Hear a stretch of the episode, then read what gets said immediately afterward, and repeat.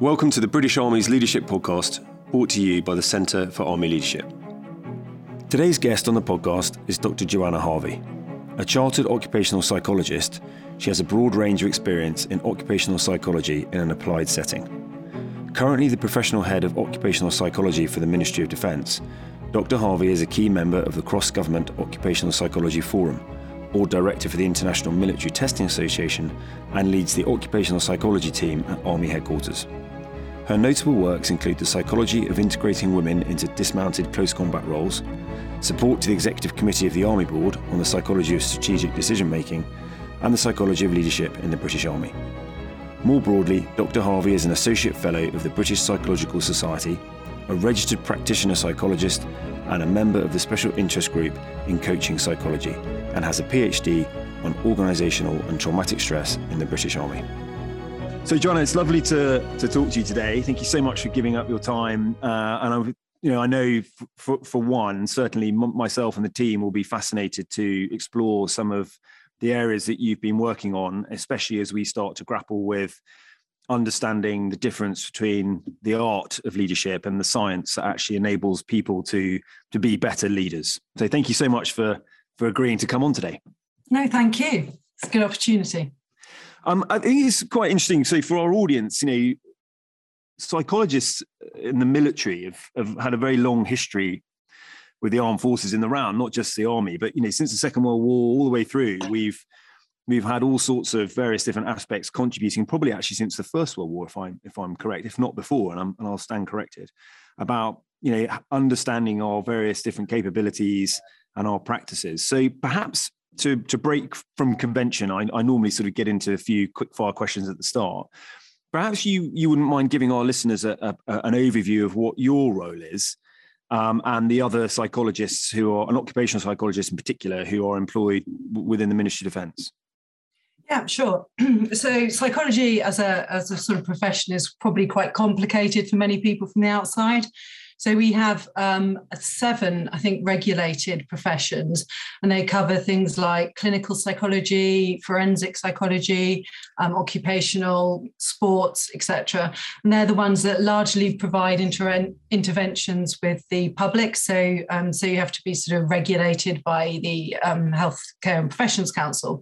So we have um, largely clinical and occupational psychologists in the MOD um, in those roles. But um, we also have a, a large sort of research base of psychologists, particularly within DSTL, who do a lot of the sort of the underpinning research around cognitive or cyber, for example. But we also have a number of other psychologists who work, um, particularly in Joint Forces Command, um, th- doing things like cyber as well, in terms of understanding human behaviour and how that is within the military context. That's definitely an area that we are starting to focus in on you know much more closely than we've probably done before about human behaviors um, and and how we uh, both act as leaders but also react and interact with those who are are in our teams. I'm conscious that you've you've you've got some vast experience of working with various different levels within the within the army, in fact within defence. Perhaps I could sort of ask you what what leadership means to you from from the context that you look at it um, as a psychologist. So I think it's interesting if you consider leadership in terms of how it's sort of um, progressed um, over history. So it started out with more of a sort of an individual character based kind of approach to leadership, and then you talk about great leaders like Nelson and, and all the other ones. And then it moved towards the sort of the contextual situational side of leadership leadership in the probably in the 50s and 60s. And then I think the next move was really around followership. So, well, who makes up the team? Who decides to follow a leadership leader, and why do they decide to follow? So it's less about the character. Sometimes it's more about the situation, the opportunity, and the um, the sort of the interaction between between those things and the followers, which then will define who's a leader for a specific point in time. Because I think also if you take a military context, you can be a very good leader in the field or in an operational environment, but you're less like, you know, you you may not be as good a leader in a staff environment, for example. They're very different contexts. That, I mean, these are, I mean, of the podcasts we've done over the last certainly this year, but I suspect also the ones we were we were doing um, in detail last year.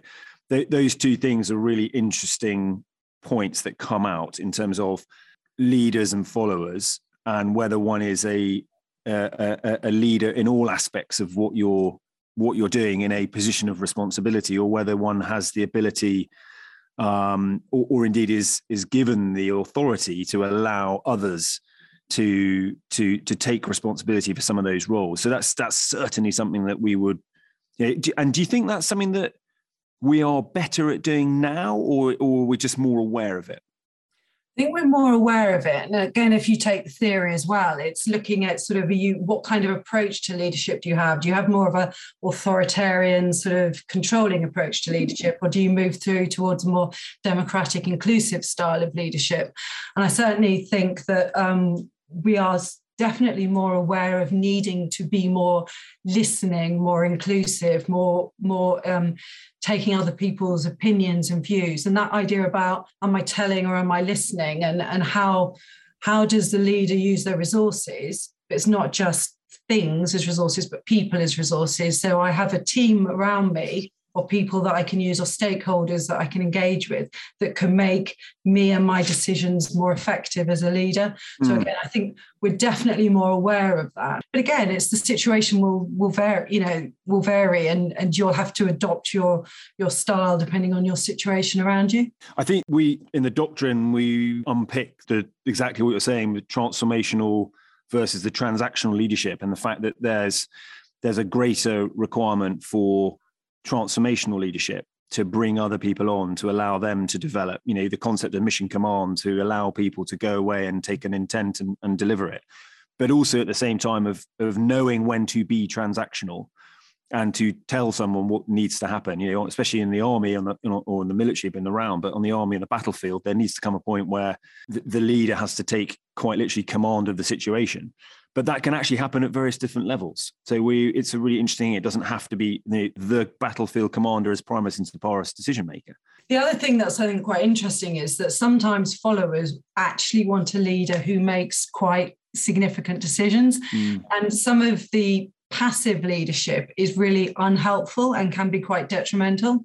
So when we, it's interesting when we talk about the terms of toxic leadership, for example uh, the Swedish um, Armed Forces uh, University did some quite a bit of study around sort of toxic leadership, and they found that some of the most toxic leadership isn't the kind of bullying, dominating one; it's the passive leadership, where there was a sort of inability for the leader to take a stand, to make a decision, and to be unclear about certain things. So then people weren't able to know where they were. Do you think that's a inherent human trait, or is that a particular failing of an individual, the, the inability to make a decision or, or perceived inability to make a decision at the right time?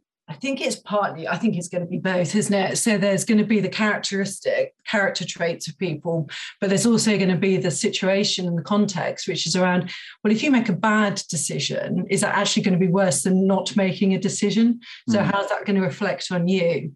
And I think if you look at things like um, holding people to account, managing risk, things like that, it's a hard thing to do i think and also we're we're constantly monitored aren't we so what we do is assessed and measured and monitored all the time so you know and if you actually make a mistake there may well be people who go back and look at what decisions you made so therefore i think sometimes it's easier not to make a decision yeah which creates stasis and and like yeah. you say it, it you know actually sometimes people need decisions. And, and of course, you know, as cadets at Sandhurst and and and indeed on on a myriad of other courses where our young soldiers are developed as leaders, one of the central things is always, you know, make a decision and stick to it. So then you were sort of unpacking, you know, why did you make that decision over not making it or, or constantly changing your mind? Yeah, and that's it. So then you get into flexibility, isn't it? So actually, at what point does changing your mind is a good thing?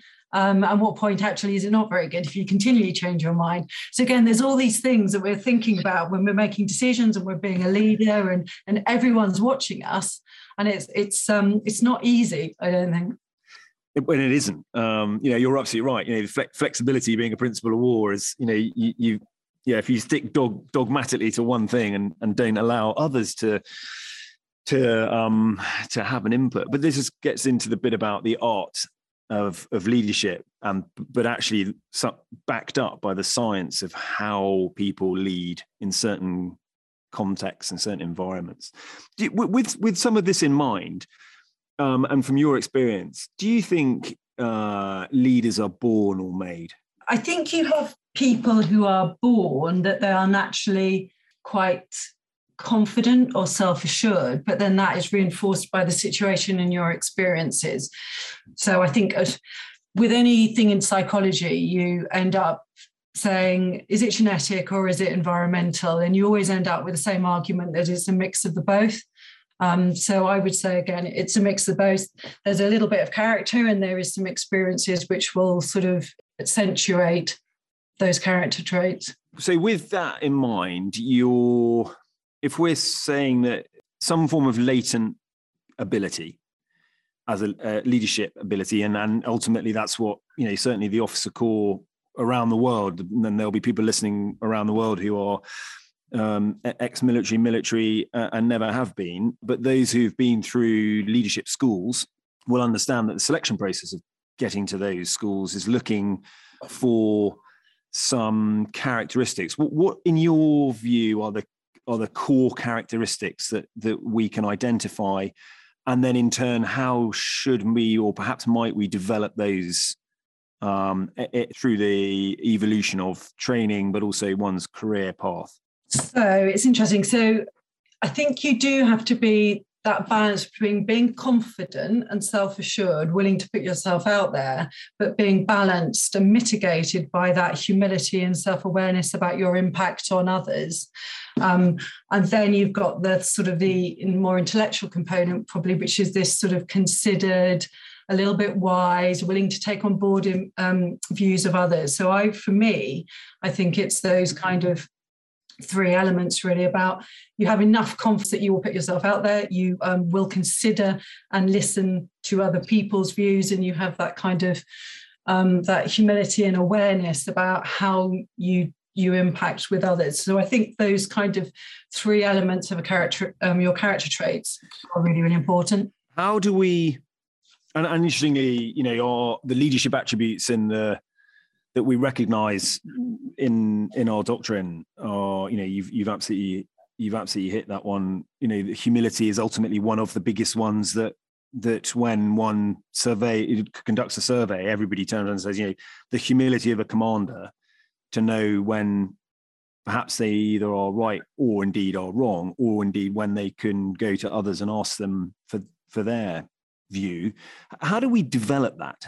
Or how can one develop it better and that's a big one, isn't it? Because again, you can have a self perception that you are humble, but it doesn't mean you are. And um, it's things like emotional intelligence. I think the mostly how we measure uh, emotional intelligence is by self report. And that's not terribly helpful um, because other people have a different view.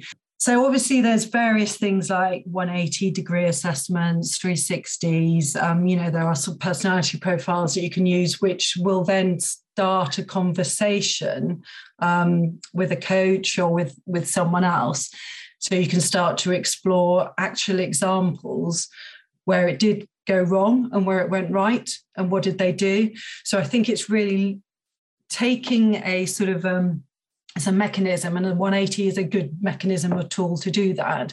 To actually then explore situations, I think, in, in greater detail about what you did and what the potential impact of those could have been. Do you think and we do that enough? I don't think we boil it down to actual examples enough. So even if you take things like 180s, you can get a 180, you can get a, a feedback and a readout. You can choose whether you take that on board or not. Um, and so who's who's helping you to discuss that so i think that's why a coach or a, um, you know a psychologist not psych is really helpful with that because then they can start to challenge those perceptions and say okay you think it might have been like that how else could it have been mm. uh, to somebody else in the room so I think you've you've really, if you take something like cognitive behavioral therapy, it takes situations and it boils it down to well, what were the actual behaviors? What were your thoughts around those behaviors and what were the feelings associated with that? So you really drill it down to to detail and say how could you do it differently and how did you approach that? This is really really fascinating. I think you know this is where we really are starting to ask ourselves here in the sense of leadership how do we how do we unpack or unpick those various different personality orders and traits and ensure that teams are more compatible?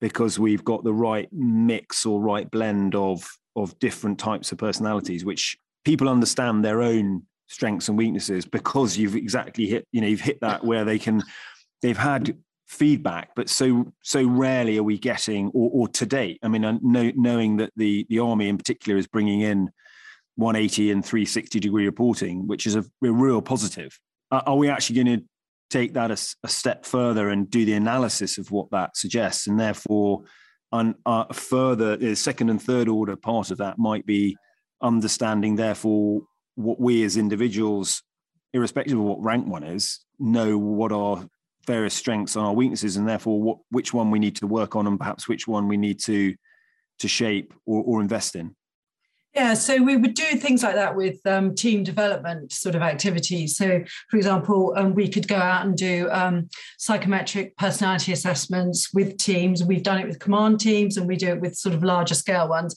We say, let's use personality assessment and work out what people are so you understand the way you might approach things differently dependent on your personality, I won't say type, but you know, the way you filled in the questionnaire. Um, so we would do that quite regularly and then say, and so what? What's the impact of that in terms of if you think like this, if you're very extrovert, for example, if you take something like the MBTI, how might you approach something? You might actually be more slightly dominating. You might talk more. You know, how do you allow the introverts to have a have a view, and how do you make sure everyone gets um, um, gets an equal sort of approach or, or um, a voice in the, in the discussion. So we would do that with command team developments, and I think that's really really useful. So when you when you boil it down to sort of smaller teams and you actually go through how they interacted, and then then you could take through things which didn't work out for the team, and then say, okay, it might be because you have a lot of people who are very judgmental, for example, in your team, or who like things in a very ordered, ordered way. So then how do you allow creativity to sort of come in or innovation to come in? So again, when you work with those smaller teams on a sort of five to 10 people, that's when it gets really effective. So we did that, for example, with um, uh, for example, um, a, a, group of people, a group of army people who went across the Antarctic, and we said, okay, what are your weak points and what are your good points? And then you know how do you feel the leader leaders are with you? And then how do you how do you challenge the leaders if they're a certain personality type? And how do you actually when you have small teams how do you make it more democratic so you each have a voice? Because otherwise if you if you do something like you go across the antarctic for three months those issues can become really really big. You have to start addressing them first of all. So it's not like a staff environment where you can go home at the end of every day. You have to deal with them. So it's much, much better to bring these out in the open um, and discuss them in a workshop or whatever beforehand. Um, so you can start to think about, okay, this is probably an effective mechanism or route or, or sort of techniques for us to actually deal with conflict. So the, the, the sort of that whole team building process uh, and the understanding of the characters and characteristics of, of each person within the team. I think, you know, some some organizations within the military and without do much better than than others. With regards to the, the I think you know the initiative of the ones 180 and 360 reporting, which I know some of the brigades are working on at the moment, and it's going to come in certainly at our our senior cohort of officers are starting that process. Do, do you think there are any potential pitfalls of a multi-source feedback from a psychological perspective? So yeah, so we've been doing sort of 360s and 180s for I've been involved with them in the army for probably I'd say a good seven, eight years now. So, mm. you know, the arm generals and the and the general staff induction course for, for full colonels have been doing it for as I said, about eight years. I think it can be really useful. I think I think we don't want to rely on it too much because actually the the problems are around actually how long it takes for someone to fill it in. If you've got a thorough 360, it will take people quite a long time to fill it in. So therefore, um, it's a lot of resource to actually fill it in. You've got to do it sensibly. You've got to do it not sensibly, but you've got to do it seriously, and you've got to be willing to put yourself out there and actually write um, write feedback, which is of value to the individual, and be honest with that feedback. So, in a very hierarchical organization like the military, it can be difficult to expect people underneath you to fill it in honestly so we can say yes it's anonymous. So in order to try and assure that anonymity you need to make sure that you have a minimum number of people to fill it in. So people feel confident that they're not going to be identified because let's face it anyone who's had a 180 or a 360 and you read a narrative you always think who wrote that? You know you're always try to work out who wrote something negative. So we've got to try and make sure that that's protected. I certainly can say I did um, for ECAB, the Army Board, about four, four five years ago, I did 360s for all of ECAB. And um, people were generally honest. You know, they said stuff that they wanted to stay, So, Um, so as long as you have the 180 or the 360 fed back to you by someone like an occupational psychologist or someone who's trained, and then you can take some of the key themes coming through from those assessments and then draw out some sort of understanding and, and discussion around that.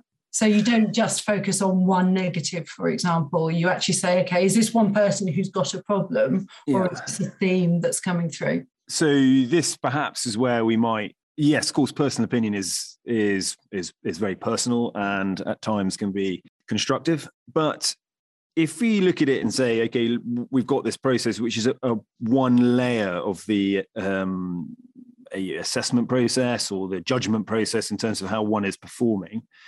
You know, the, perhaps the use of artificial intelligence to be able to triage the information. Um, you know, for example, you know, we know that the, the, radical candor levels that Netflix and Google, for example, employ, uh, or rather their employees can use. So you get immediate feedback on on how senior leaders within those organizations are performing and it and it feeds into their their annual reports. And that's done as a, almost a sort of tick box exercise as opposed to having to write you know um, sentences and paragraphs which might then the the subject might start dialing into who's written that about me and why. Do you, would that be something that we can perhaps evolve um, I, I, would say at the moment, I don't think the tech is up to it at the moment. And I think if you take um, a lot of the sort of algorithms that are used um, in um, in the sort of data analytics at the moment, they're they're too simplistic, they're too reductionist. So um, they lose a lot of the meaning and, and, context behind it. So in which case, it's very easy to misjudge or not understand. Mm the themes coming through. So I'd say I would not not at all want to rely on it at the moment. And also, it can be quite brutalistic. I'd imagine if you just get a sort of a um, an algorithm come through of um, I don't know keywords which are connected to you. Mm. I think, and if you do, I think it's really really important whenever you have feedback to an individual that you have this kind of middle person who can interpret and analyze and and create meaning from that yeah. in a in a non-personal way and i think that's the value that you get because then that's you can you can support and challenge the individual and then because you ideally the point is to develop them isn't it mm, it's absolutely. not to shock them or to yeah to um, to reinforce them it's to say how are you then going to take this and develop and so that's why you need the middle person I think that I, th- I, couldn't agree with you more. And, and sh- sh- surely I was going. I was. You made a comment just a second ago about how one interprets what is written about you or how one what is written about one and then you sort of human nature naturally says oh who's written that about me? But but if we perhaps inculcate a an understanding of this is being written about you to help make you better you know we already think you're good. We want to make you better rather than this is a negative comment, which then human perception will always be, oh, oh, you know, they think that of me rather than, oh, they think that of me, therefore I'm going to, and, and, but critically, we give people the tools or the ability and the, or the analysis of those comments and the tools to make themselves better, so to effectively improve their weaknesses. Yeah, no, I, I do think we can do that. And I think in a managed way um, rather than just a form. So even if you take something like um, a lot of people have had personality assessments or IQ tests done in the past, most of most people will not remember what is said in the in those assessments or what they were or or what the sort of development points associated were in the in the feedback that they got if it's a written piece of feedback so how do you make it meaningful and how do you make someone actually pay attention to it that they remember it in a year's time for mm. example. I think that's the critical bit. And then that's where you have to apply it and make it real for the person mm. and really give examples. Um, so I think yes, we can give people feedback. We can um, we can give them a readout, but then how do you then situate that in their their context and them as a person to then take the step forward? So again, it's how does that middle person make it real to allow you to develop as an individual leader? We're definitely talking about you know some of the so absolutely the, the constructive observations uh, in a formal context in terms of one's annual or biannual reporting process. But if we take a step back and look at it from a uh, uh, this the concept of the, the challenge culture that we've we've talked about a lot over the last six to twelve months, and it's certainly coming into to to mainstream conventional military thinking in that you know allow people to challenge thinking.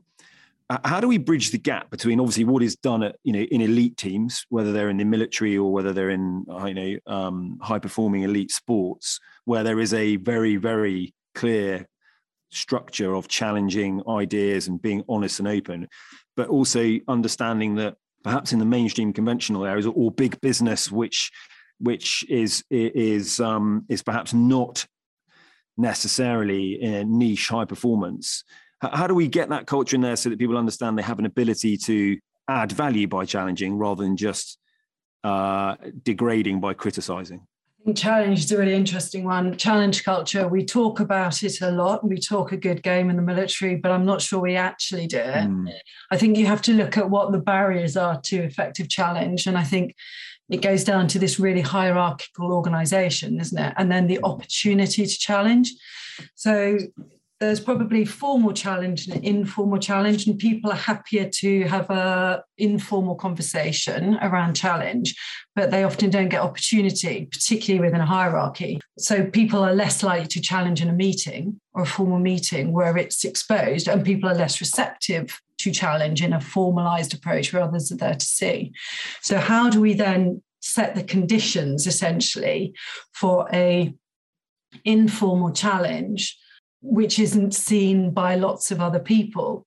You know so as a leader you're more likely to take if there's not a sideline comment by someone low, you know of a lower rank than you you're you're more likely to take it if nobody else is really seeing it or if it's in a, a do you know what i mean? I think it's about the visibility of that challenge that i think there's a problem sometimes. Do you not think that that is in and of itself a core component of of sound leadership to be able to encourage challenge uh, and know and for therefore and then your audience to know when challenge is becoming destructive as opposed to constructive?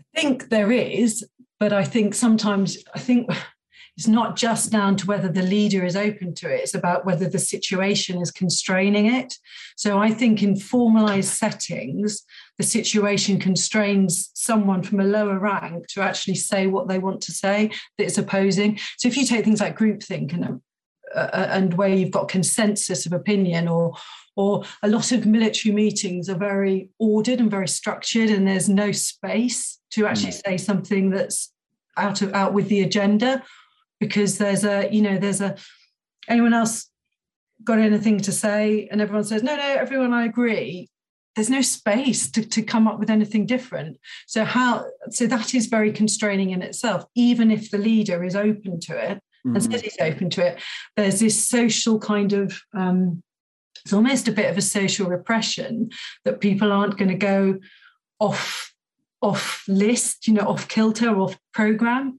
And I think that's the constraining bit. It's the environment. So then, how do you widen out opportunities and space for people to say something unexpected? But it's interesting. I think it's a really interesting point to sort of maybe pick apart a little bit you know, we we on the podcast we we had Admiral McRaven, who was uh, you know a, a well-renowned SEAL commander, who talked about this exactly this, you know, allowing teams uh, to, to, people in teams and teammates to to challenge decisions or challenge uh, action and activity. Um, and likewise, we've had you know, Will Will Greenwood talked about it, as did Kate Richardson Walsh from a from a you know, high performance top level sport perspective. Surely this comes down to inculcating trust both within the leader, but also the leader trusting, allowing allowing their subordinates and trusting them to add value. And and and that, that is something that we we surely can improve across the board. Yeah, no, I absolutely do agree with that. We we have huge amount of work to do, I think, to improve that. I think there's a number of other issues that come into it um, as well, though. Also, you know, the more motivated you are, or, or how in, the more important you see that end goal, um, will also impact on it. So you take, you say, elite sports, you know, that are able to challenge. Well, actually look at the, the sort of examples we've had of bullying culture that have gone mm. on in sport. And that's because the, the individual team members, it's so important to them. They don't want to challenge because they don't want to rock the boat. You take a military environment where promotion is really, really important to a lot of people. They're more likely to sort of repress or subdue some of their challenges because mm. they want to toe the line because it's not worth the you know their reputation or, or, the impact it may have it may not have on their career um, because it's the end game is really valuable to them now i think you'd, you'd probably got a model somewhere haven't you? Where you've got this idea about challenge and you've got all these other things which are constraining or mitigating or enabling challenge. And i think it would be worthwhile looking at that in more detail and working what those are. I think you're right, and uh, you know, I've, i personally find this fascinating, and I, am sure um, people listening will be as well. Does this not then stray into what we talked about to 15 minutes ago about toxicity and and leaders, whether they're passive or or active in their toxicity, not allowing their subordinates the opportunity to to add value by challenging because that's what's ultimately happening is ultimately it's by by challenging a, a, a, the thinking or the action as long as it's constructive to ensure that the delivery of the outcome is therefore better the next time round, then everybody is going to improve. And actually, therefore, the onus is on is on the leader to enable that to happen. No. Yeah, absolutely. To set the conditions. Yeah. So, for example, when I, um, you know, when I work with ECAB, some for some of the people to actually encourage um, challenge and alternative ways of thinking, you would put in formal sort of mechanisms to do that. So it might be, every meeting I have, I will verbally point out someone that your role is to give me a, an opposing opinion. So therefore, people know it's acceptable to come up with an opposing view. And so you can formally put in these different sort of techniques or mechanisms to encourage the environment, which will then allow people to see it as being more normal. Uh, and just to, just for for our non-military listeners, the, the ECAB is the executive committee of the of the Army Board, which is our our top strategic management board where where the big strategic decisions are made. Can you can you perhaps tell us a little bit more about the work you've done and and perhaps the the the psychology and how you're trying to evolve that behind strategic decision making and whether or not that differs from tactical decisions that some of those commanders might have made in the past? Yeah, so it's interesting what we mean by strategic, isn't it? So I think we use it as a um, coverall term. So I think partly strategic is around saying am I able to think? And we designed the core KSC, which is our appraisal framework, um, and we had strategic thinking within that. And so part of that was forward thinking, but it was also breadth thinking as well. So the ability to think across in a sort of horizontal way, as well to thinking what was the impact of something, the first, second, third order consequences mm. of something. So I think if you use that as strategic thinking, and when you take it at a senior level of any organization, large organization, it's the sort of almost the juxtaposition or whatever between working out things at depth. So you need to know detail and at depth, but you also need to know breadth. And so where's the balance? And I think a lot of senior leaders struggle with that because they will be held to account and they will be asked about detail. So therefore, how can you manage both the breadth and the depth and and be able to make considered opinions on that a lot of that is having i think the confidence and the time and i think time is critical here to actually say i will bring in the person who knows the depth i don't know the depth but I'll, I'll i know people who do know the depth and you mm. then resource manage so well that you know those people that can provide you with that with that depth But I think the time time constraints are a big big big problem. I think we have in certainly in defence, but probably in public sector and, and wider. You don't have the time to actually go and ask the people who might know sometimes. So you're reliant on those few people to be able to to identify and, and give you those experts. So does the psychology of decision making do you think fundamentally changes from tactical to strategic or, or lower level to senior level depending on however we want to phrase it? It's interesting isn't it? Because a lot of the, some of the theory around decision making is that we think it's based on considered thought and um, evidence, but a lot of it isn't. It's it's instinctive. So there's something called recognition prime decision making, where we're we're basing it on patterns of information, and then we'll pull that together really really rapidly, and we'll make a decision based on that but it will be coming from an instinctive base. And again, you hmm. can say this is system one, system two thinking, which is the Danny Kahneman thing as well, is most of our decisions are not logical, thought based, considered, but they're okay, I've got an experience or a sense of this and I'll I'll rapidly make a decision based on that. And so obviously the more senior you are, more comfortable you are with a, an organization or an environment or a knowledge base, you're quicker at making those instinctive decisions. So I think it's very easy to for senior leaders to make an instinctive decision based on values, vision, your you what you want the higher order outcome to be, but you haven't necessarily gone through that thought ordered process um, others might have done it on your behalf, but I think strategic decisions are often often not based on that lower level thinking. If if instinct is is intuition, and intuition is based on knowledge and experience, how do we ensure that as people become more senior, they have the time and space to continue to develop so they do make the right strategic decisions uh, rather than having just to rely on on pure instinct. I think again this goes into part of being a good leader is knowing your resources and your resources will be people expert different evidence bases data whatever it is.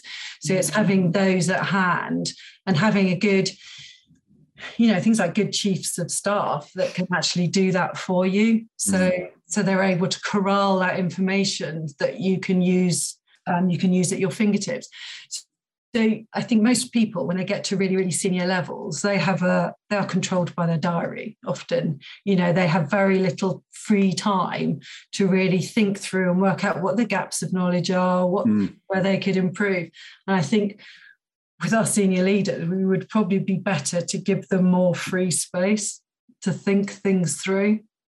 And I think, I think that's a, really effective. No, I think that's a very good point. I think, yeah, by um, by filling a, a principal's diary with um, with meetings and not allowing them the time or space to think about the decisions they're about to have to make or agree upon is uh, is folly what might we be able to do in terms of the the the so going coming back to some of the core work you've done how do we then not allow if, if, if instinct is is important but how do we ensure that we don't effectively limit that so much that people start relying on conscious or unconscious biases or cognitive dissonance purely because they're not given the space to to assess the full spectrum of what it is they're being asked so I suppose if you are basing it on instinct, you're more likely to be open to biases, unconscious biases, because you're kind of making decisions more rapidly. So I think some of it is training. So some of it might be that you decide to take a number of different activities or decisions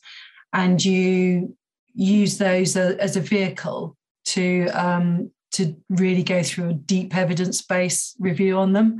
So you almost try like not little experiments by different examples right? These three meetings or decisions i'm going to have a really strong evidence base and a really um, sort of logical almost systems um, i think our systems too i can't remember which one's which thinking where i've gone through in a very logical manner.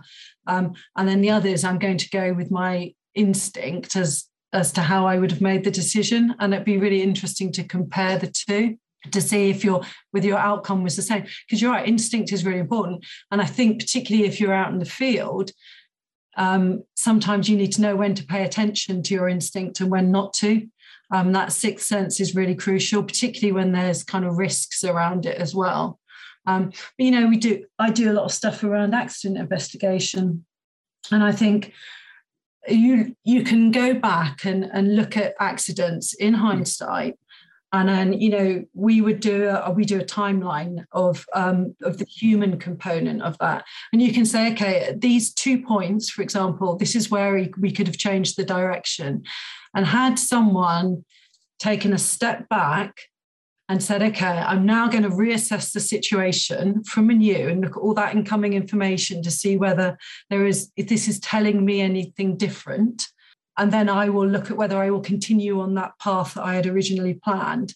I think you can definitely see points in the sort of evolution of, a, of a, an activity or, or an event where you could have changed the course. But it would require you to step out and take that condor moment and reassess. But I think because we, the military is a very active doing organization, it kind of does it continues and it does and we need to finish stuff. We need to complete stuff. We need to get the end. We need to get to the aim the task.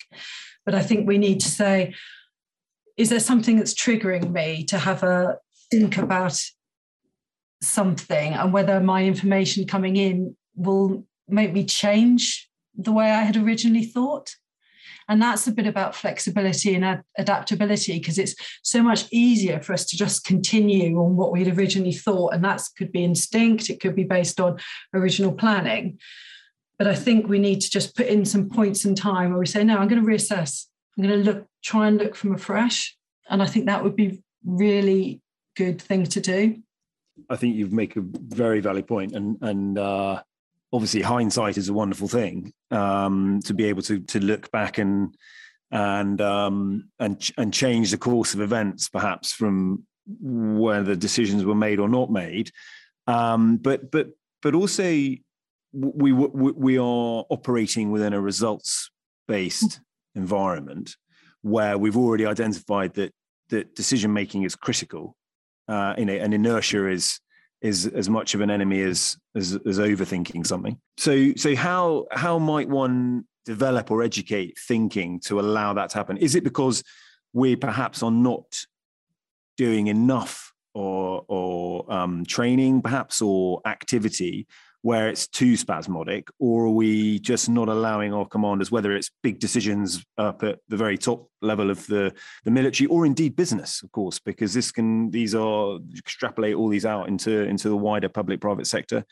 Is it because our senior decision makers are too busy, or is it because our activity is too reactive and responsive and results orientated? I think it's a mix of the both.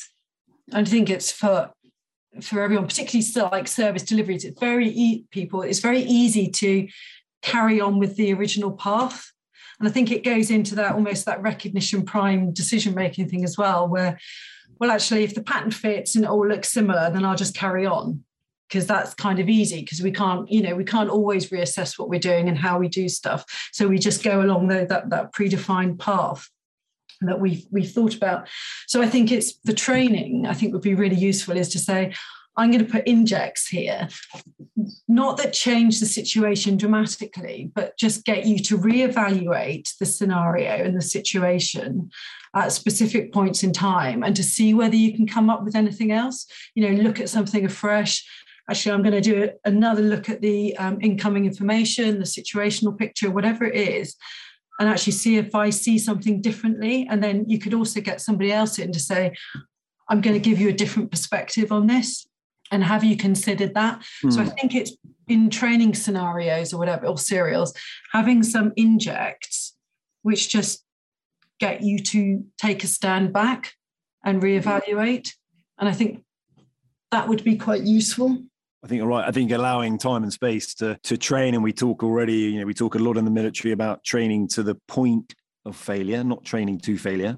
Uh, to allowing people to understand where their natural boundaries might be when they don't know enough about what they're capable of doing, uh, perhaps, and that, and that understanding of human capability, human performance, um, but also um, one one's psychological makeup and and how that might affect decision making I don't think we we've we talked about it obviously uh, through the course of this this conversation, which which has been fascinating. Perhaps we can just explore one final factor, one final part of that is about you know, and it's it's about sort of this. It is about the science, and it's about the brain function, and it's about getting the best out of people. You know, we've we've read about and and looked at sort of this euphemistic the the angel's cocktail of dopamine, oxytocin, endorphins, and how we actually get get the get the best out of people by activating those. How, how, might we do more? Should we do more and, and understand more as leaders about how people react to things because of their physiological psychological makeup I think you could do. I think it's also worth knowing that people adapt. So therefore, you um, if you get used to stress or um, high levels of sort of challenge and excitement, then you adapt to it, and then you need more um, in order to um, to get the same levels of response. So I think, yes, it is absolutely useful to understand some of that baseline sort of psychobiology in effect. But I also think you need to know what's, I think what's healthy. Because again, you know, what's ha- what you learn to deal with on an operation, for example, will be very, very different to to in a in a um, in a staff environment and then you have to kind of bring that back down again so therefore if you're very used to taking high levels of risk for example you get comfortable with that risk and it becomes normal so therefore you're less likely to sort of produce whatever sort of um, uh, chemicals as a result of that and then you if you don't get those then you'll seek them but also it's down to your expectations and your uh, and what you want from that environment so for example a lot of our operations will send young young men and women out there, they expect a high level of risk. They want mm. a degree of risk as well. So therefore, if they don't get it, they'll seek it. So that's not just around the biology, that's also around the sort of the psychology of it, you know, what they expect and what they want. So yes, I think it's useful to have an underlying understanding of it, but I think you have to layer it with the kind of issues around motivation, um, attitudes, expectations, because they're really important too, particularly with operational environments. I think. Do you think we should have a better understanding of that neurological or neurobiological makeup as leaders, or is it something that we should just accept and not worry too much about it? It, it does. It seems like perhaps there might be something there where if we understood how human reaction and interaction can be improved by saying or doing certain things rather than you know it goes back to the transformational piece rather than transactional form of leadership. It, would that be something that we could develop more? You certainly can get a better understanding about the underlying physiology uh, and psycho and biochemicals or psychobiology um, of it. But do you need to know that unless you're going to give them um, drugs or injections or, or whatever? or do you actually just need to know what the behavioral impact or the behavior result is? In which case, is it the way they're they're behaving the way they're seeking out risk, the way they're responding. So I would say as leaders, you probably need to know what the sort of the application of it is and the contextual kind of behaviors mm. um, and motivations and psychology rather than the underlying. I think if you're going to use um, uh, the science um, as a mechanism, whether it's you know you know um, assessing, you might be getting smart watches, and assessing their heartbeat or something, then then it would be useful. But I don't think we're quite there yet. Um, so you could say, you know, do we need to monitor people's sleep levels because mm. what's the impact on, um, you know, a sleep detriment? Um, but then you've got to be able to say, well, actually, do I have enough resources to put the ones that are really tired and having sleep deprived? Do I have enough resources to put them at the back in a rear party or whatever, and then just use those that are available? I don't know that we've got the resource at the moment. Okay, but imagine, okay, let's for a moment suppose that all things are possible um, would it be beneficial to the outcome of an operation, for example, if one had that information and and was able to either use the use of artificial intelligence to structure your team knowing that you know certain people's sleep patterns are being have been disrupted or you know people's experiences and acceptance of risk we're, we're all different because we've all done different things and therefore you can you can build teams or elements of teams to do certain things surely if if there were no bounds, that would be that's the ideal. So that's where a lot of the under, underpinning research is kind of going towards absolutely. So um, so that more individualistic makeup of operational teams um, but then that's balanced against we're a kind of industrial bureaucratic organization that has to provide people to roles and people to task. Um, and we don't have that kind of we don't have that elite sports kind of mentality or environment which allows us to pick and choose and drop people. We have a team we have a finite resource we kind of have to use that finite resource um, so there's a balance, isn't there? But absolutely, a lot of the research is, is definitely going with this kind of individual monitoring of your physiology, yeah. um, the application of how do we use it. I think the problem is going to be, or the, the issues are going to be how we actually apply that mm. in, a, in a constrained, resource constrained environment. It's, it's fascinating. And I'm, and we could talk for hours. And you know, the, the, the, with the with the evolution of the integrated review and and future soldier and how the army, the British Army's restructuring and reshaping itself into you know n- not just small teams, but you know a lot more focus on small teams doing upstream intervention. You know, that is exactly where we we can be investing our resources, technology, science, you know, science and technology behind what we're we're trying to to achieve in terms of the outcomes on the battlefield or the outcomes on a deployment by building the right team of the right people at the right time is is is exactly what you know where this can lead us surely.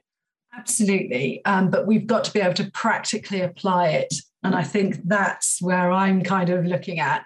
Um, and i would say that as an occupational psychologist it's all very well absolutely we are going in that direction but can we actually operationalize it or are we going to be taking away so many people because they're sleep deprived they're not they're not nutritionally you know fed enough because they had awful sausages for breakfast? Do you know what i mean? So we've just got to be absolutely pragmatic in how we do it. Yeah. We're going down the rabbit hole of what what people eat for lunch. Um, which is important Absolutely. It's yeah. probably, you know, for an army, we need to make sure they're absolutely nutritionally sound basis. Yes. Uh, and there therein lies the old, I think, Wellington, an army marches on its stomach. Certainly, someone far more um, wise than, than I said that. They're absolutely right.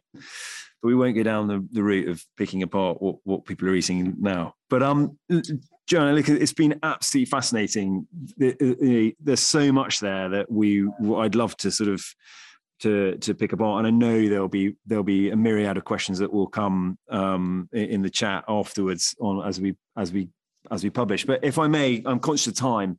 Um, thinking purely from a leadership perspective, you know, at the end of of our of our conversations, we always ask um, a, few quick fire questions. If you'll permit me, I'll I'll I'll fast them at you if, if that's all right. So, with regards to your work with the military, who's the who's the best leader you've worked with and why? Oh God. um, I'm not going to say a specific one. I'm going to say bits of people, which means it's impossible because nobody's bits of people. But um, I like leaders who look at the people they have around them and use the resource they have and ask the people who know what they're talking about. And I would say that as a specialist, but I think it's respecting the team around them and um, and actually asking them. I think they're the leaders that I like and respect and consider. And actually talk to you. I like leaders that go out and talk to people. Yes. And you're not going to tell us who you think the best one is.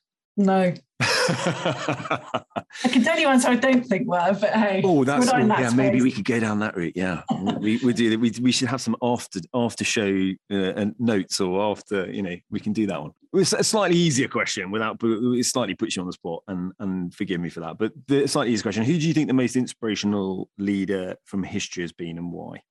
I like quite a lot of leaders from the past because I think they were they're more likely to be themselves. I like leaders that aren't so monitoring of their impact and their um, and what they say that they kind of are comfortable in being themselves. That's so I suppose it's the authentic leader. I kind of like people who are authentic, and then you trust them more. With that in mind, um, authenticity is is absolutely is absolutely critical, and you're you're you're right to sort of that bit about trust, which we talked about and is and is a key component of the attributes of a leader to be able to instill trust in in in oneself from subordinates.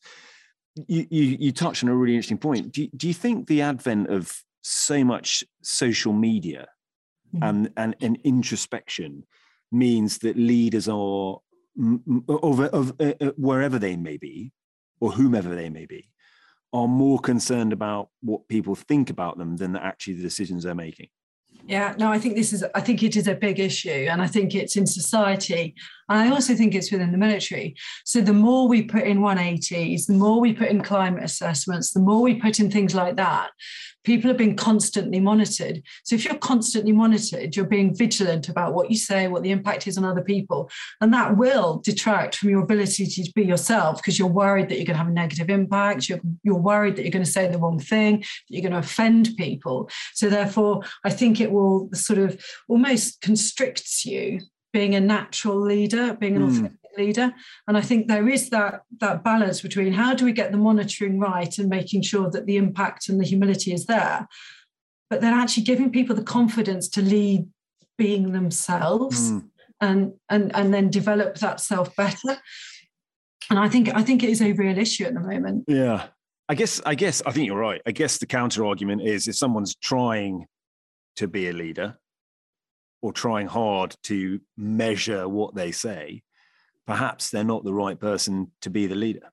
And therefore, 180, 360, and feedback is exactly what we do need because then we we um, reduce the likelihood of people being put in leadership appointments who are more concerned about where they're going next rather than the people that they're actually taking with them. I think so. But then you've also got a lot of people who are very genuine, who aren't saying anything wrong, but are very concerned that they yes. might cause offence. And so yes. you've got those that are less willing to sort of put themselves out, I think, because because they are concerned about offending others. And I think it's quite easy to offend people probably these days.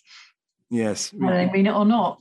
But but important to be sincere and important to be to be open and honest. And and actually, it, I think we are we are doing the right thing, certainly in society, but in the military in particular, about being absolutely open and honest and speaking truth to power and saying you can't you can't say that or you can't speak mm. to people like that because yeah. you know, ultimately you know everybody is equal and, and judged on one's ability not and nothing else and how well you perform is what you should be judged on not not not and nothing else and you know unfortunately we're we're not quite there yet in some aspects how well you perform and how you perform, I think.